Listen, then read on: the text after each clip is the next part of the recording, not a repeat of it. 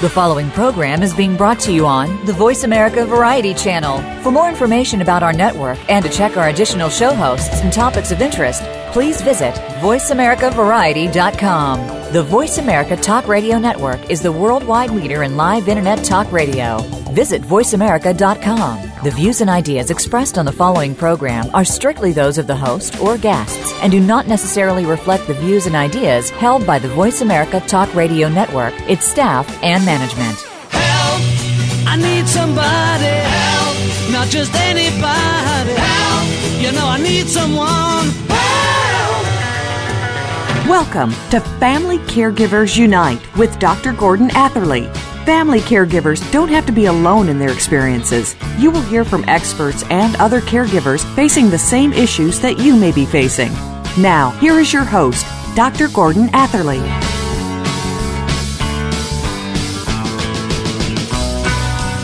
Welcome to episode 129 of Family Caregivers Unite. This is Dr. Gordon Atherley, your host. Since retiring from medical practice, I've become an activist for family caregiving. Our topic today is Starfish, the making of a movie about family caregiving and community support.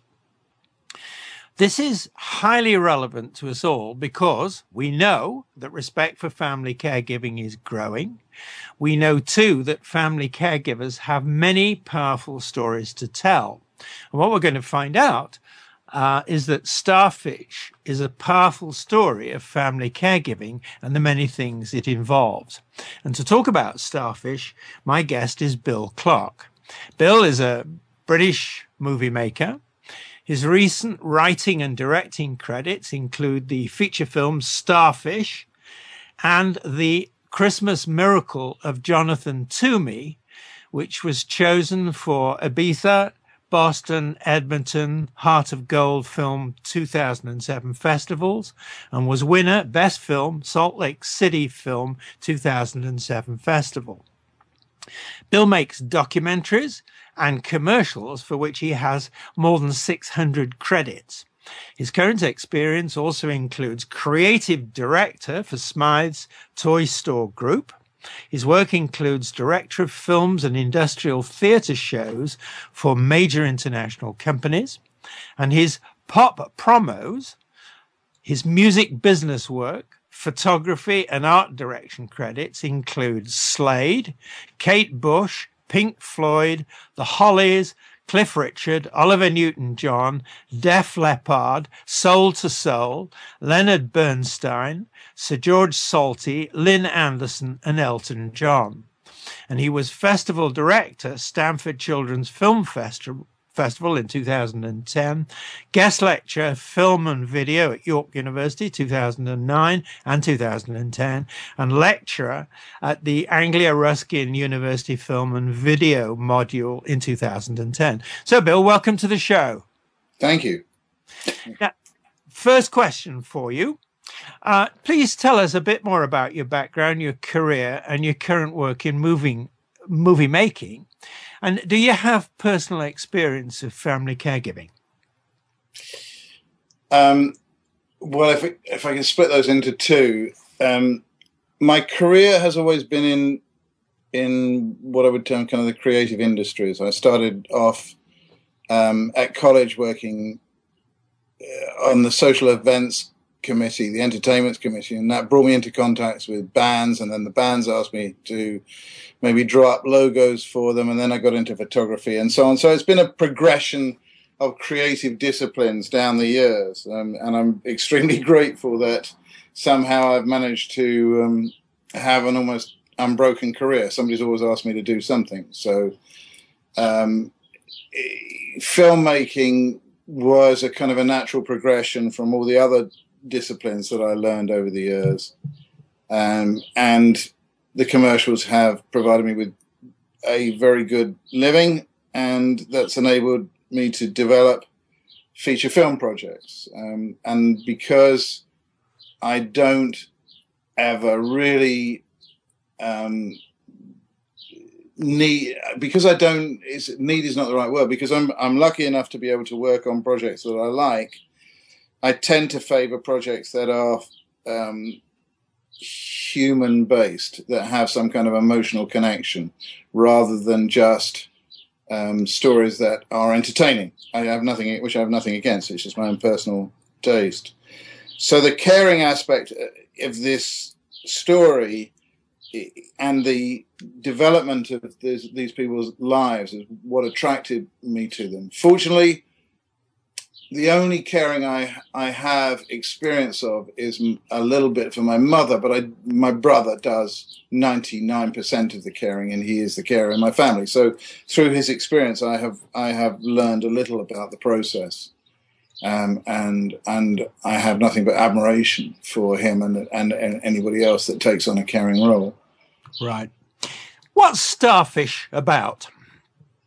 Starfish is the story of um, a young man of my acquaintance, a guy who had a pretty tough emotional upbringing, whose own father um, abandoned his family despite his own personal success um, and left them as to, to in many ways to fend for themselves as upbringing. And so the main protagonist of the story, Tom, um, kind of determined, although not necessarily consciously, kind of determined that he would grow up to be a good man, a good family man, a good father, a good husband.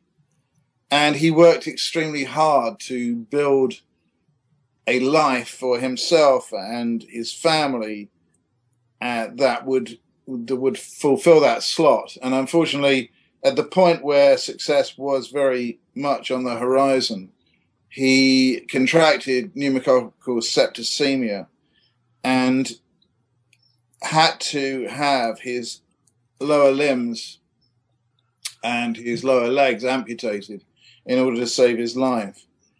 And the the film is really not so much the story of the trauma, although that obviously plays a large part of the first act.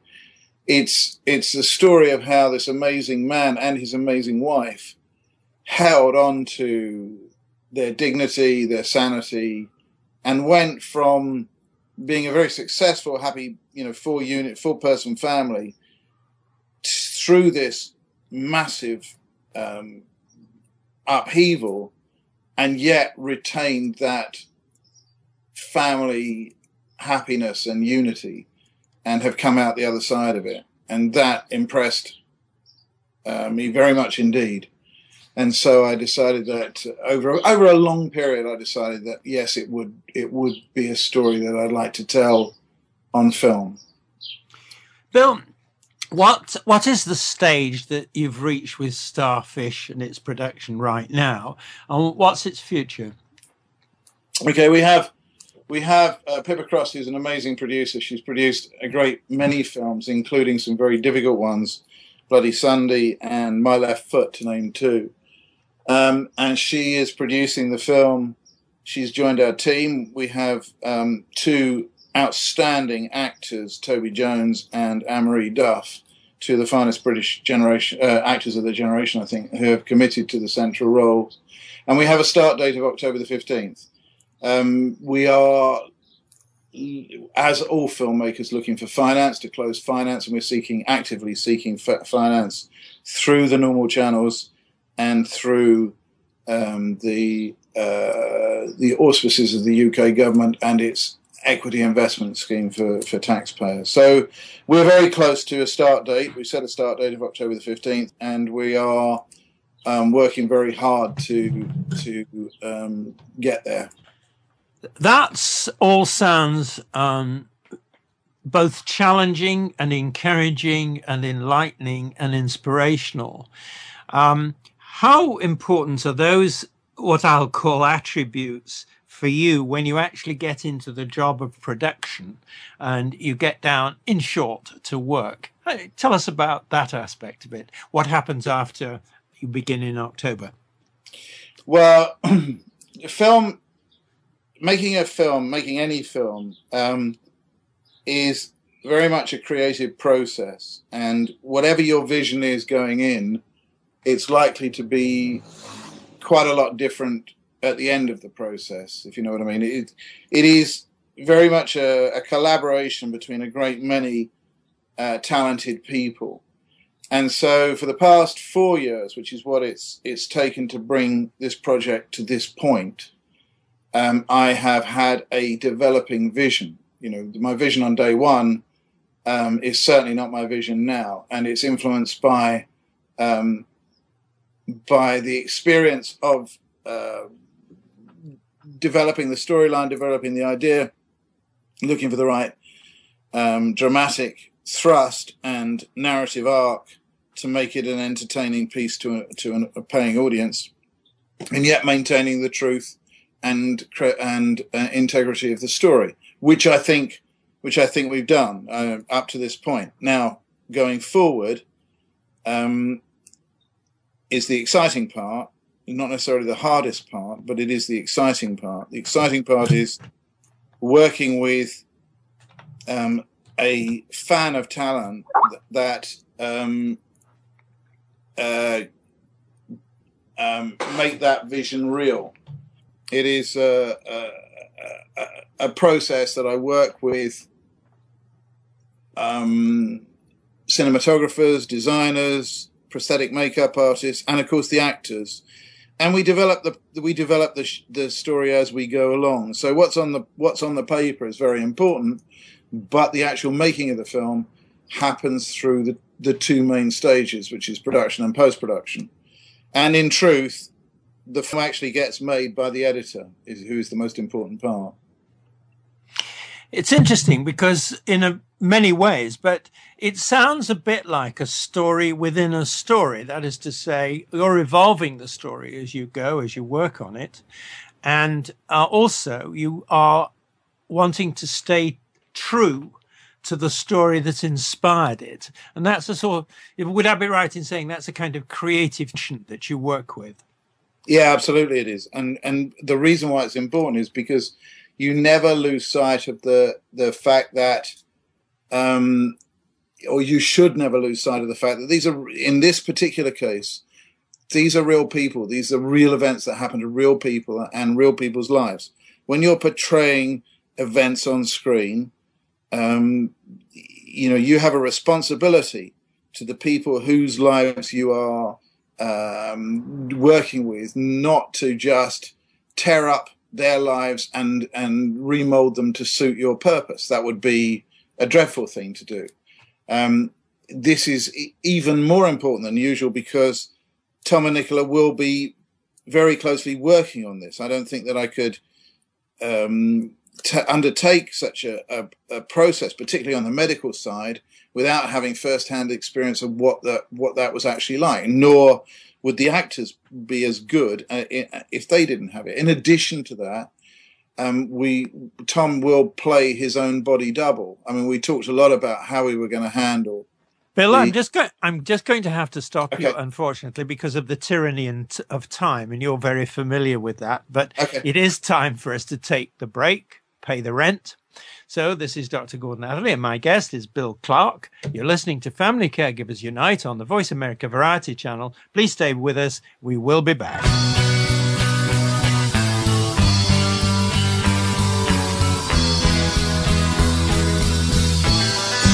Your favorite Voice America Talk Radio Network shows and hosts are in your car, outdoors, and wherever you need them to be. Listen anywhere. Get our mobile app for iPhone, Blackberry, or Android at the Apple iTunes App Store, Blackberry App World, or Android Market.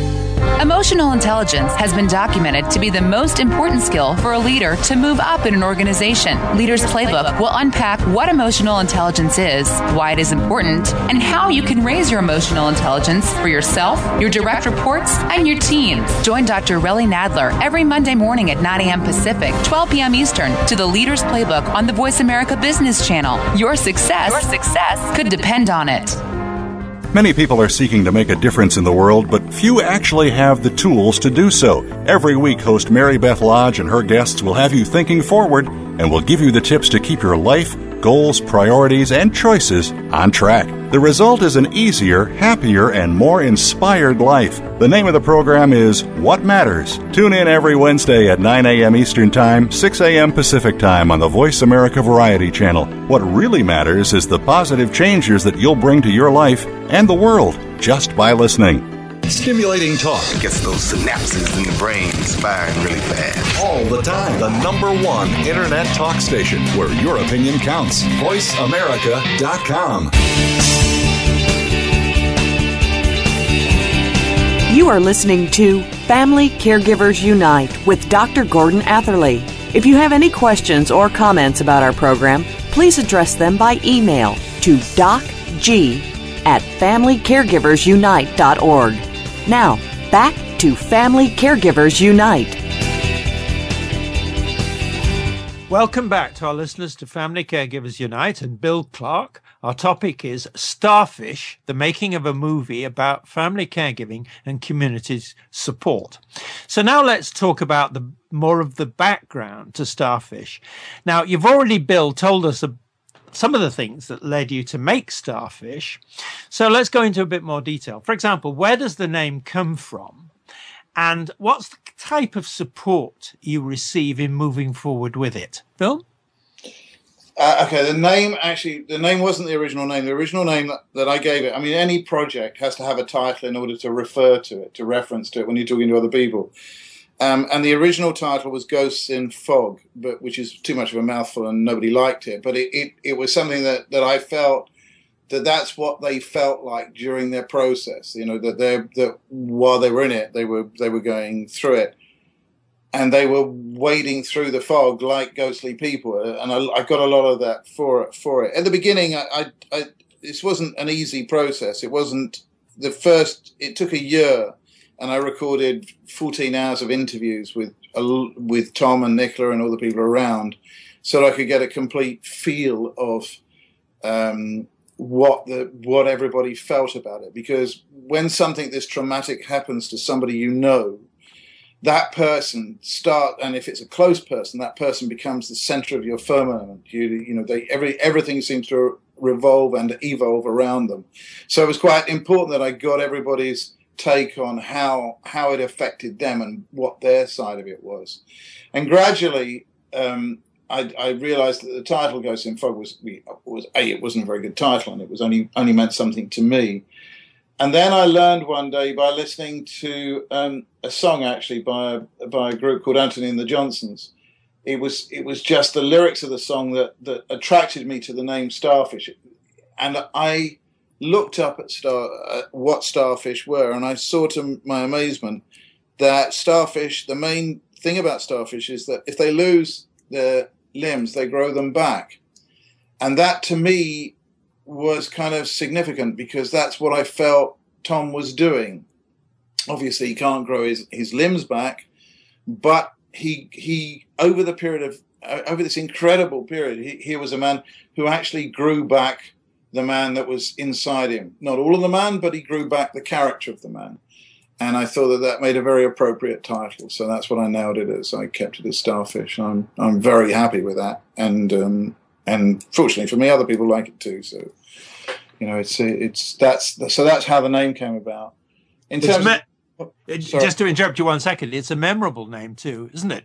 Yeah, absolutely, it is, and and and it has resonance. It has so much resonance with the story, and also visually as well. When you look at a starfish, it, it does look like you know, a human being with their arms and legs outstretched. And so, you know, it, it worked for me on so many levels. And, and I was, I was, when it, um, when it presented itself to me, I, I thought, yeah, that's absolutely the title of, that's what this project is. And I, nobody, nobody has suggested changing it, which is quite extraordinary in the film business because they change everything all the time.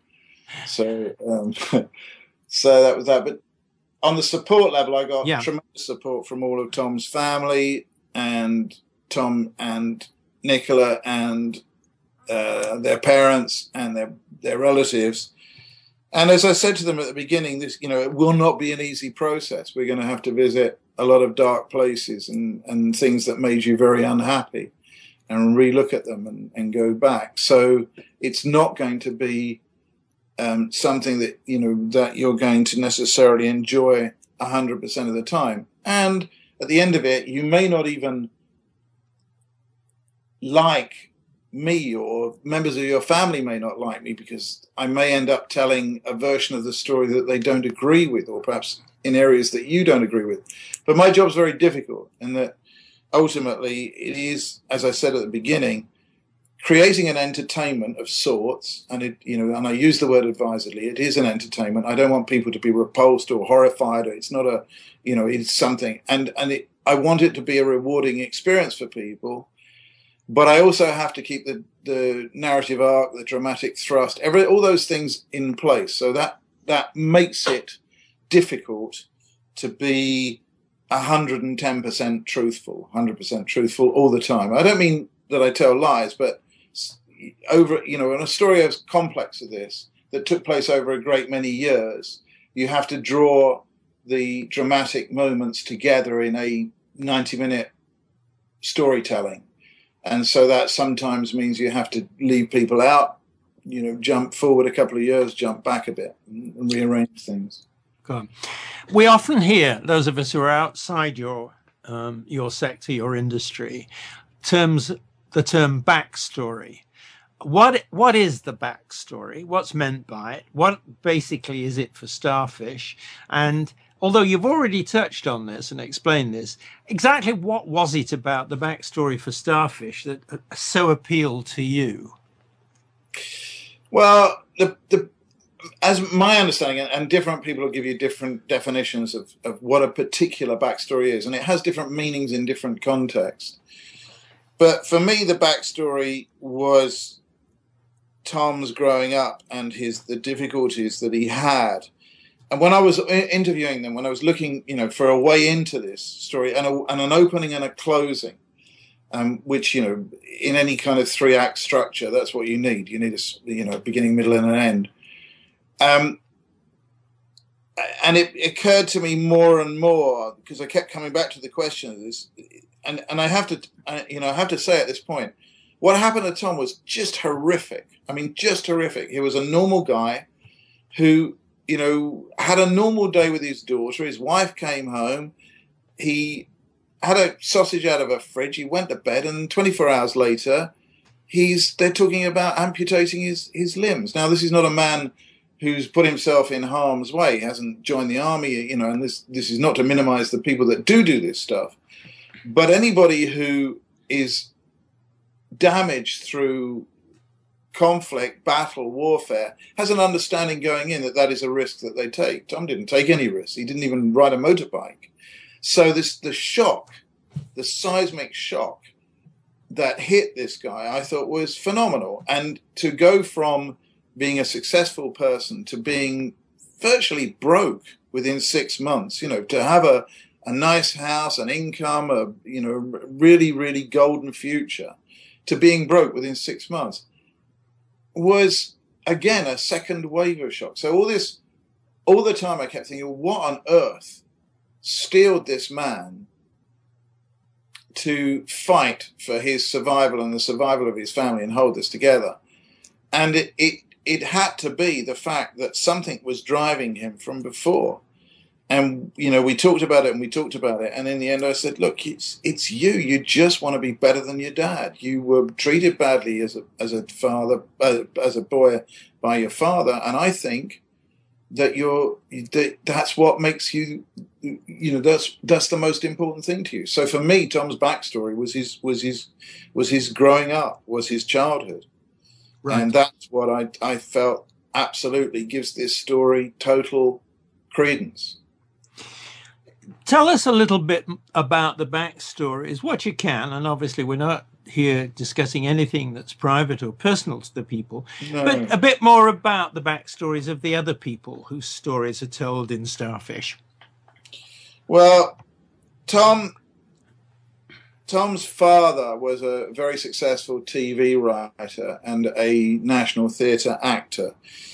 But unfortunately, as his star grew, so his need to be free from his marital ties um,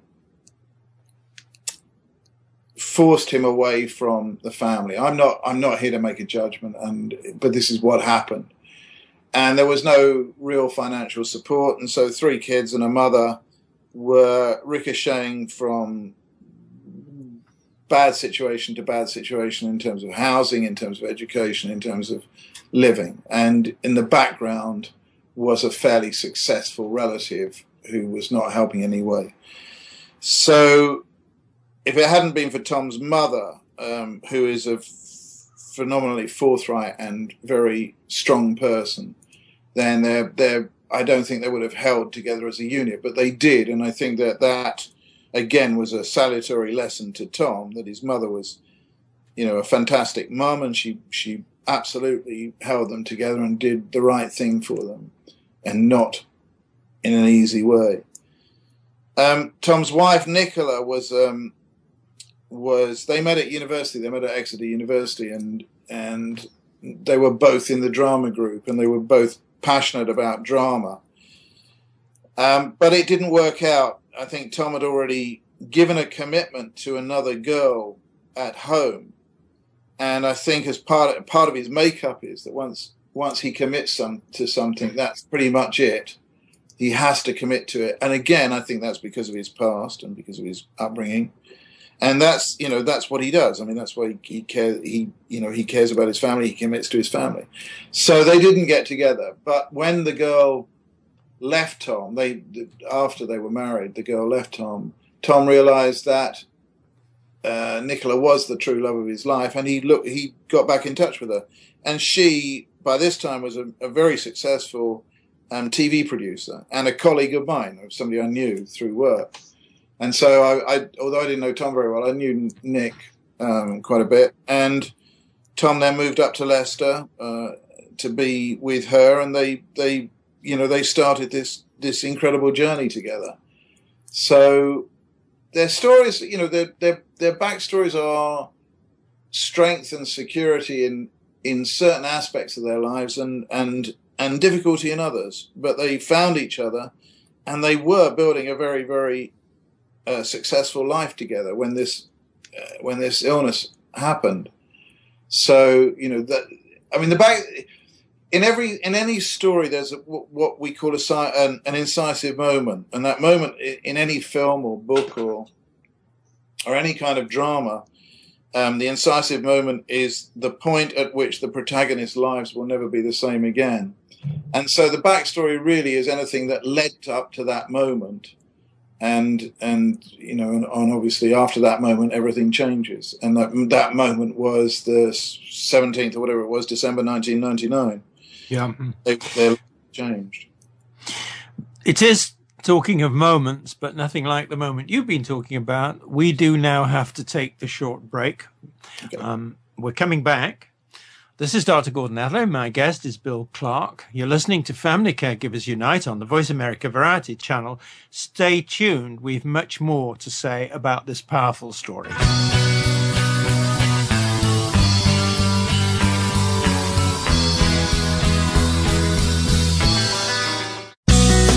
Be sure to friend us on Facebook. You can do it right now. Visit facebook.com forward slash voice America or search for us at keyword voice America. What does the new healthcare law mean to you? Why is the country facing a deepening deficit? Can it be reversed? If education is important to fund, shouldn't we insist on seeing results? Do we have a workable energy policy? Who's calling the shots? Tune in to In the Public Interest with host Mike Hudson. We'll cover public policy, everything from taxes and spending to healthcare and other threatened entitlements. If it's in the public interest, it's in your interest to know. In the Public Interest can be heard live every Thursday at 7 p.m. Eastern Time, 4 p.m. Pacific Time on the Voice America Variety Channel. If you have a child in your life with autism, there may be a lot of questions that you need answered. What if your child has recently been diagnosed? Or maybe you have a question about treatment that your child is currently undergoing.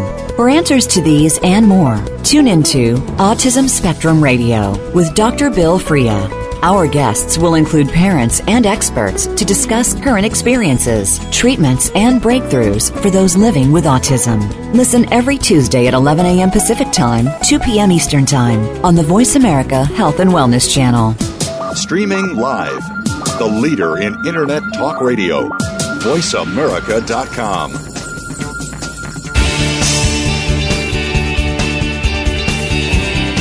You are listening to Family Caregivers Unite with Dr. Gordon Atherley. If you have any questions or comments about our program, please address them by email to docg at familycaregiversunite.org. Now, back to Family Caregivers Unite. Welcome back to our listeners to Family Caregivers Unite and Bill Clark. Our topic is Starfish, the making of a movie about family caregiving and community support. So let's talk more about making Starfish.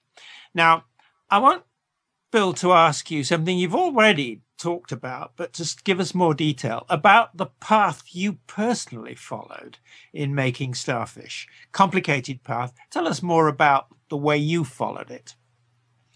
Okay, it, it's well after I made um, the Christmas Miracle of Jonathan Toomey, which again I, I, I realized you know halfway through making this film is not dissimilar. I mean, again, that's a story about emotional loss and redemption. So maybe there's some kind of psychological thing going with me, and it's about family again. But after I made that, as in all these things, when when you make a film, there is a kind of a a wonderful mm, uh, kind of golden period after you finish making it, when everybody's telling you it's absolutely the best film ever, and you're going to win all the awards in the world, and they're offering you tons of work. And then when the film doesn't turn out to be Warhorse or The King's Speech, then the phone stops ringing. So, but you have this golden period where they're all they're all throwing projects at you, and all the projects that I was being offered did not inspire me at all, and and there was just nothing. I mean, it was just uh, stuff that I that I, that wouldn't appeal to me. Um, and at that time, um, I bumped into, or I, I saw a I saw a, a flyer um, that Nicola was doing some painting. Um, she had a painting exhibition. So I went along. I hadn't seen her for years because although it was part of the process at the time, I was part of the people. I was one of many, many people who raised money for for Tom. Um, I, I, hadn't seen them for quite a few years, and I went to I went talked to to Nicola, and through that met Tom properly and had a long conversation with him. And I decided after about four or five months that I would ask them if they would be interested in me seeing if there was a film to be made. And at that stage, I had no idea whether it was a documentary or a drama, um, or or or even if, even if it was a film at all. Um, but in this in this business, uh, we work on options. So I optioned their story. I, I you know I, I bought the rights to their story to give myself a year or so to work out whether or not um, there was anything there I could do or help them with. And that year, as in all these things, turned into four years. And I, as I say, in the first year, I just interviewed everybody. I asked them all the questions. I, I learned. I went through all the medical re- re- records. I talked to the doctors. I spent an awful lot of time with Tom and Nicola, and it's not an easy story. I mean, it, I think, I hope it was a little cathartic for them because they were able to talk freely to me as an outsider and you know not a family member. And we did oh, about nine or ten hour sessions. And then i did you know a, a half hour here with mum one and half hour t- there with mum two and and talked to um, around the country to see other people and i talked to the one of the surgeons i got an interview with one of the surgeons and and gradually, I kind of built up this huge research um, box full of the stuff that went into their lives in this period. I mean, they said a very interesting thing to me. They said that the actual the trauma of the um, of the operation and the amputation was nothing compared to the to the black period that they entered when uh, once Tom had left hospital and come back to what what you might call normality.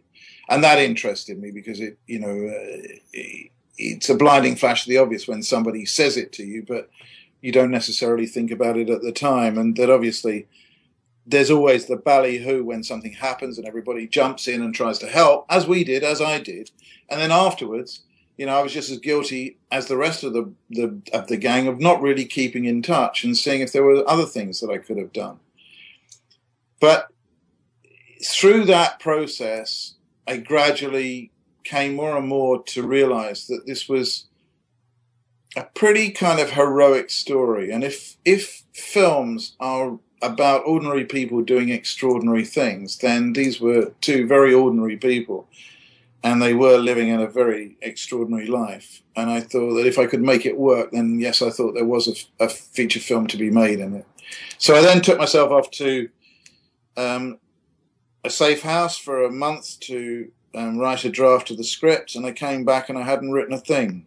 Um, it was just too much of a story. There was just tons of it, and I, you know, I, I sat in in France for for a whole month looking at a computer screen, and when I came back, I think I typed a title which turned out not to be the title anyway.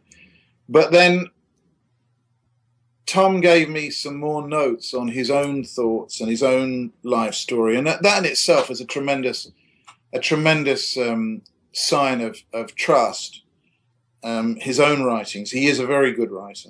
Tom is a very good writer, and in it I found one thing that I thought actually unlocked the whole story for for me, and it was is the story that uh, an event that happens at the end of the film where Tom, with his um, with his disability, still manages to climb a quite high wall in order to get his son's ball back. A football gets kicked over the wall, and it suddenly occurred to me, you know what? That that's pretty much the whole relationship between father and son right there. You know, fathers are employed for one job only, and that's to get the ball back. And if if the father doesn't get the ball back, then the father's not really a good father.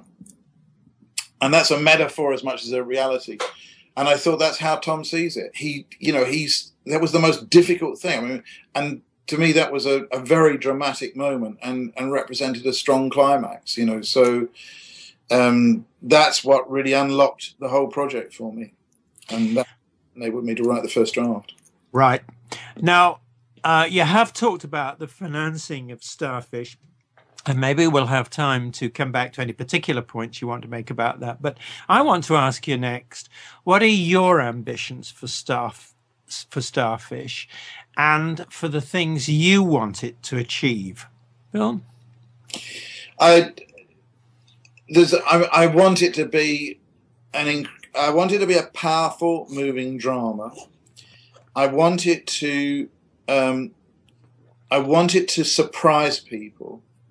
I want it undoubtedly will surprise people, and I want it to send out a message that even in the most difficult times, um, this man's example is is absolutely a shining light for us all to follow.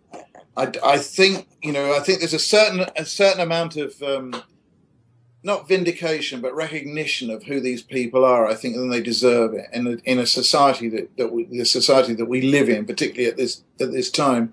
I don't think that we put enough into this. Um, this this kind of um, emotional connection, not just amongst our family, but amongst our amongst amongst the people that that you know that that we that we walk amongst. But uh, that to me, I think is is very important, and I think that it will give. I think it will give a lot of people hope and strength, and therefore it will be a good film. I think it will also be a damn good drama, and I think it will. I think it will help people get in help people get in touch with their own feelings about a lot of things that happen to them. I mean, I, I, can't. It, it doesn't you know, on the other on the other side of it, of course, I want it to be a successful film, and I want it to be, you know, I want it to be a, a great experience for me. And I'm sure that anybody that that you know that's listening out there will say, yeah, yeah, yeah, and you want it to be a hit film. Well, I do, of course, I do. I, I of course, I want it to be that, but I want it to be so many things, and and I and I think that that it that it will be a special film, a special film that that people relate to and take a lot from. Right. Bill, just let's go back to the money uh, issue. Yeah, as I said before, you have uh, alluded to questions of financing, which are obviously important.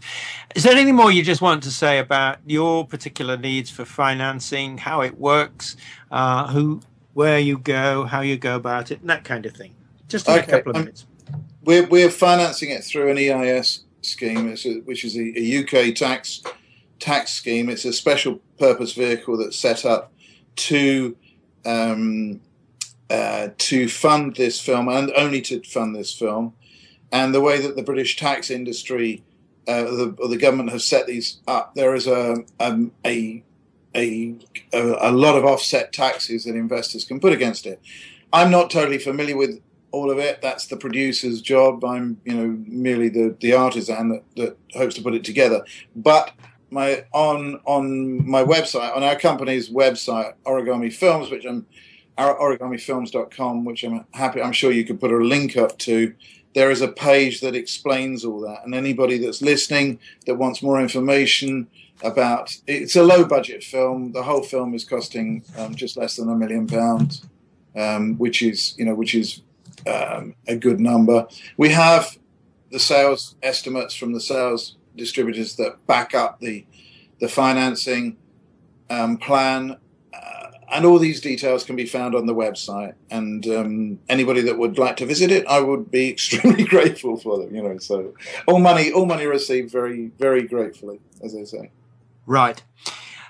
I won't ask you the obvious question, which is how you're doing financially so far with it all. But are you pleased with the kind of res- um, kind of response that you're getting? Do you feel that you're actually getting to people who care about these things? Oh yes, absolutely. I mean, it's it's an amazing that's that has been an, an amazing part of the journey because um, it, when you sit down with people, when you sit, when, when you sit down with um, uh, people and you they ask you what the story is about, you kind of dread it in a way because I have had some very negative reactions, mostly from the, the from the film industry themselves. But I've been amazed at how many people have said to me, "Well, that's that's you know that's very that's very strange because my best friend is so and so and so and so, and they've had some problems like that. That sounds really interesting."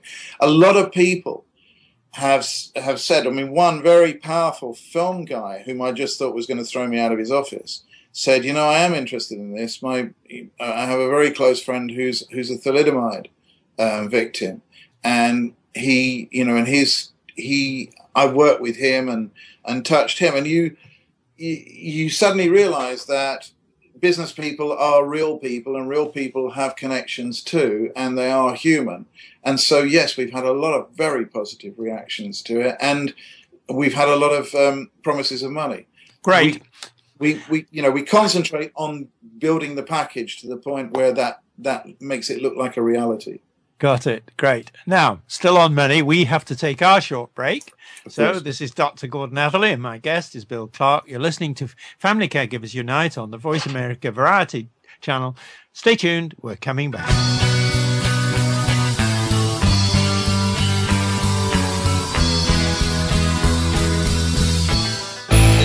The future of online TV is here. View exclusive content from your favorite talk radio hosts and new programs that you can't see anywhere else. Visit VoiceAmerica.tv today. Are you lost, fed up, knowing you're better, and yet not knowing why? Let Derek O'Neill transform the not knowing into the knowing by showing you the way. Whether it's not being able to drop the excess weight to unhealthy relationships or finances that you know you deserve. Derek provides insights that are like magnets to invite what you want in your life and repel what you don't want. Tune into Derek now to discover how to improve your life immediately and unleash the winner that you know you are and others need to see. Listen Mondays at 9 a.m. Pacific Time on Voice America Variety.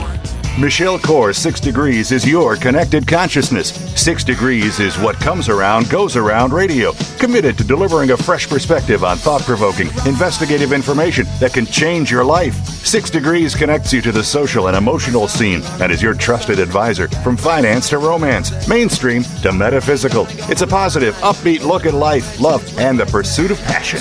Get connected Saturdays at 10 a.m. Pacific, 1 p.m. Eastern on the Voice America Variety Channel the Internet's number one talk station. Number one talk station. VoiceAmerica.com.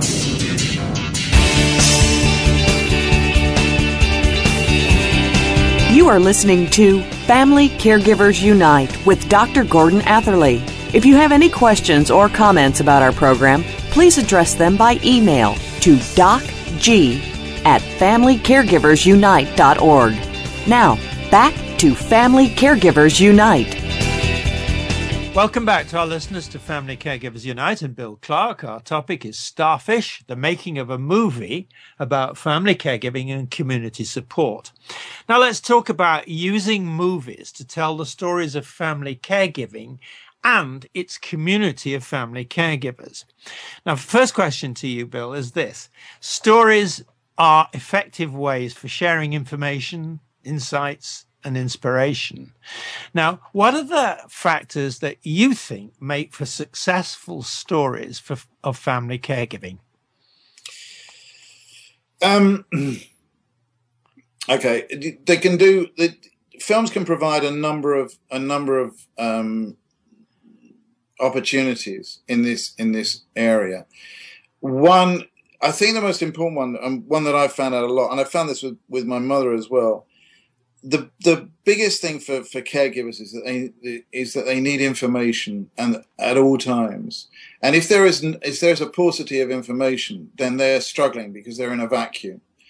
And I think that a film such as ours, which demonstrates um, demonstrates how society can become extremely nonchalant about um, about giving help to somebody in difficult situations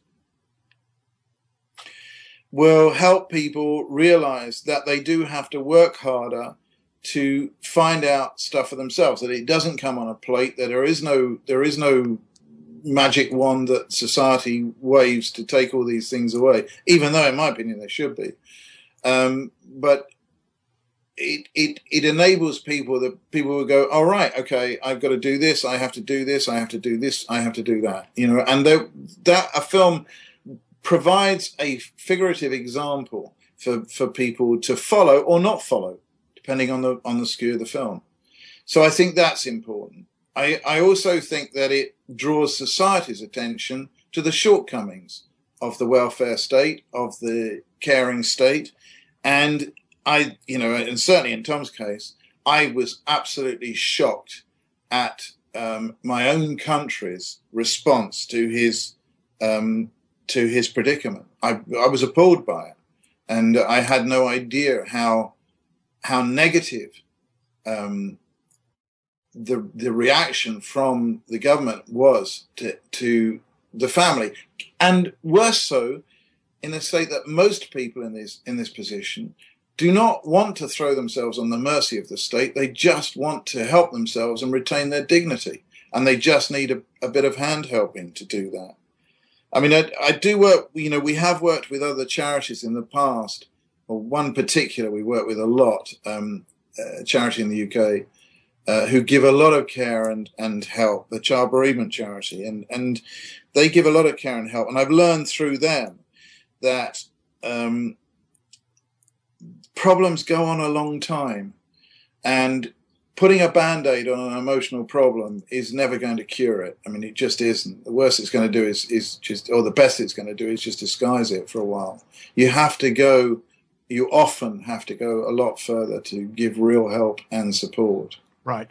Bill, I'm going to stop you there because I want to, I've got a couple more questions for you, sure. and the tyranny of time is running out on us.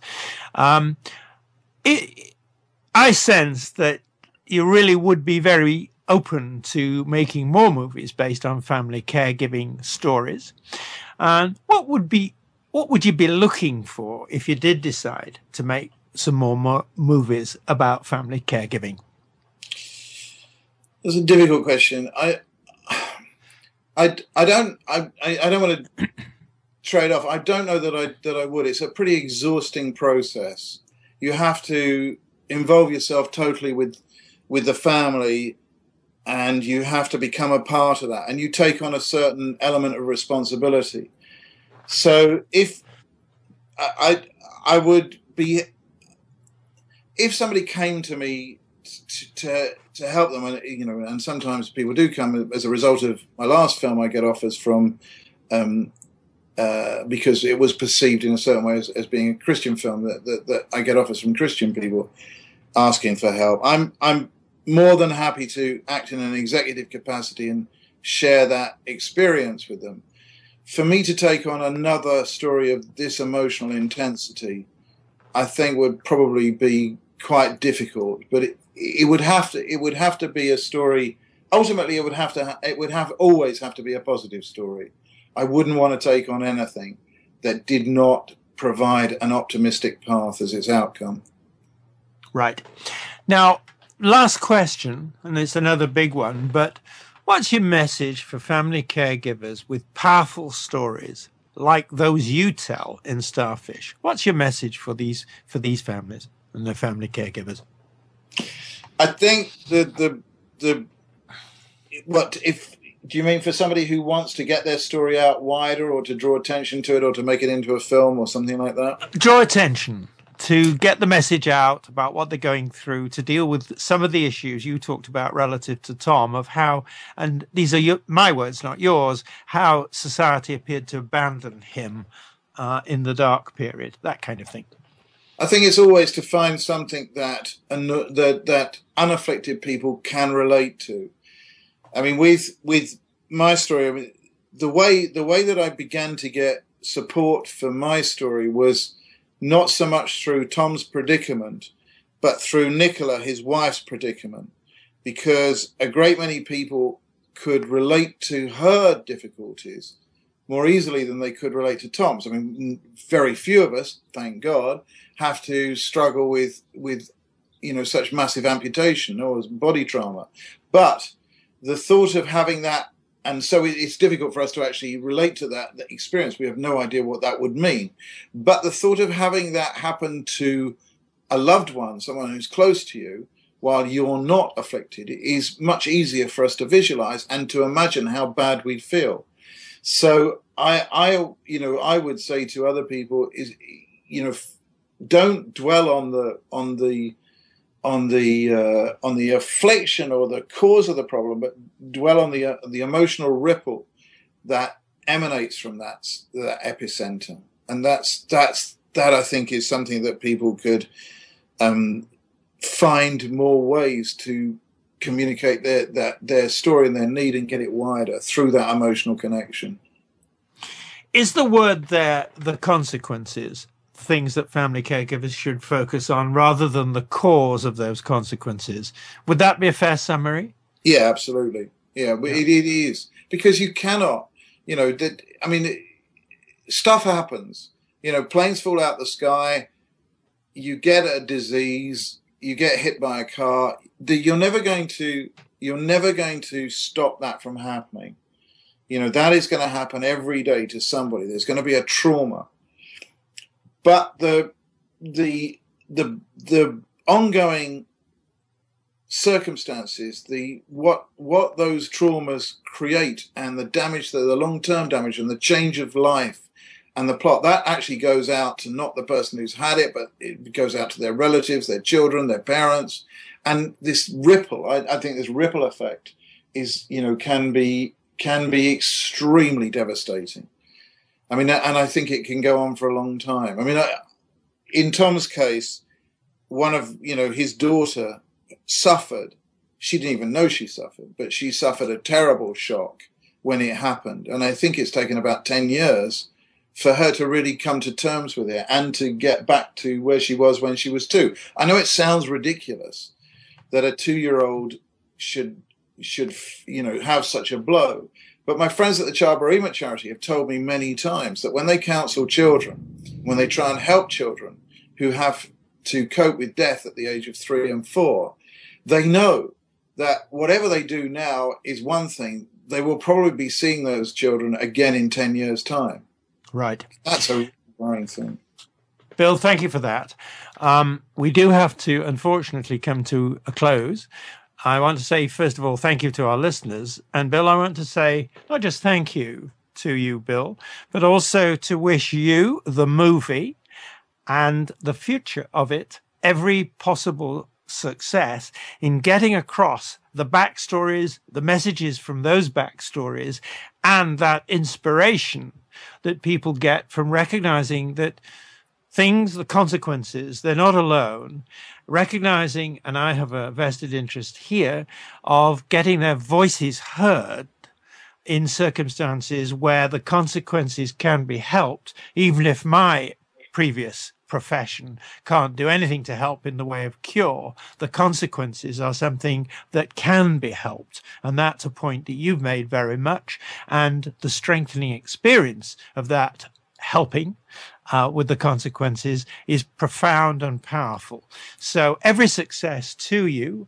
And if there's an opportunity when the film is actually out there uh, for interviewing again, I'd love to you. I'd love to do that with you. Now, to our listeners, uh, our next episode, we're going to be talking about blind students and a class action against school a school for the blind. So please join us, same time, same spot on the internet. Talk to you then. Thank you again for joining us this week for Family Caregivers Unite with your host, Dr. Gordon Atherley. Please tune in again next Tuesday at 10 a.m. Pacific Time, 1 p.m. Eastern Time on the Voice America Variety Channel. And until then, we hope our program will help make the coming week easier and more hopeful. And I do appreciate you being around. Thanks again for listening to the preceding program brought to you on the Voice America Variety Channel. For more information about our network and to check out additional show hosts and topics of interest, please visit VoiceAmericaVariety.com. The Voice America Talk Radio Network is the worldwide leader in live Internet talk radio. Visit VoiceAmerica.com. The views and ideas expressed on the preceding program are strictly those of the host or guests and do not necessarily reflect the views and ideas held by the Voice America Talk Radio Network, its staff, and management.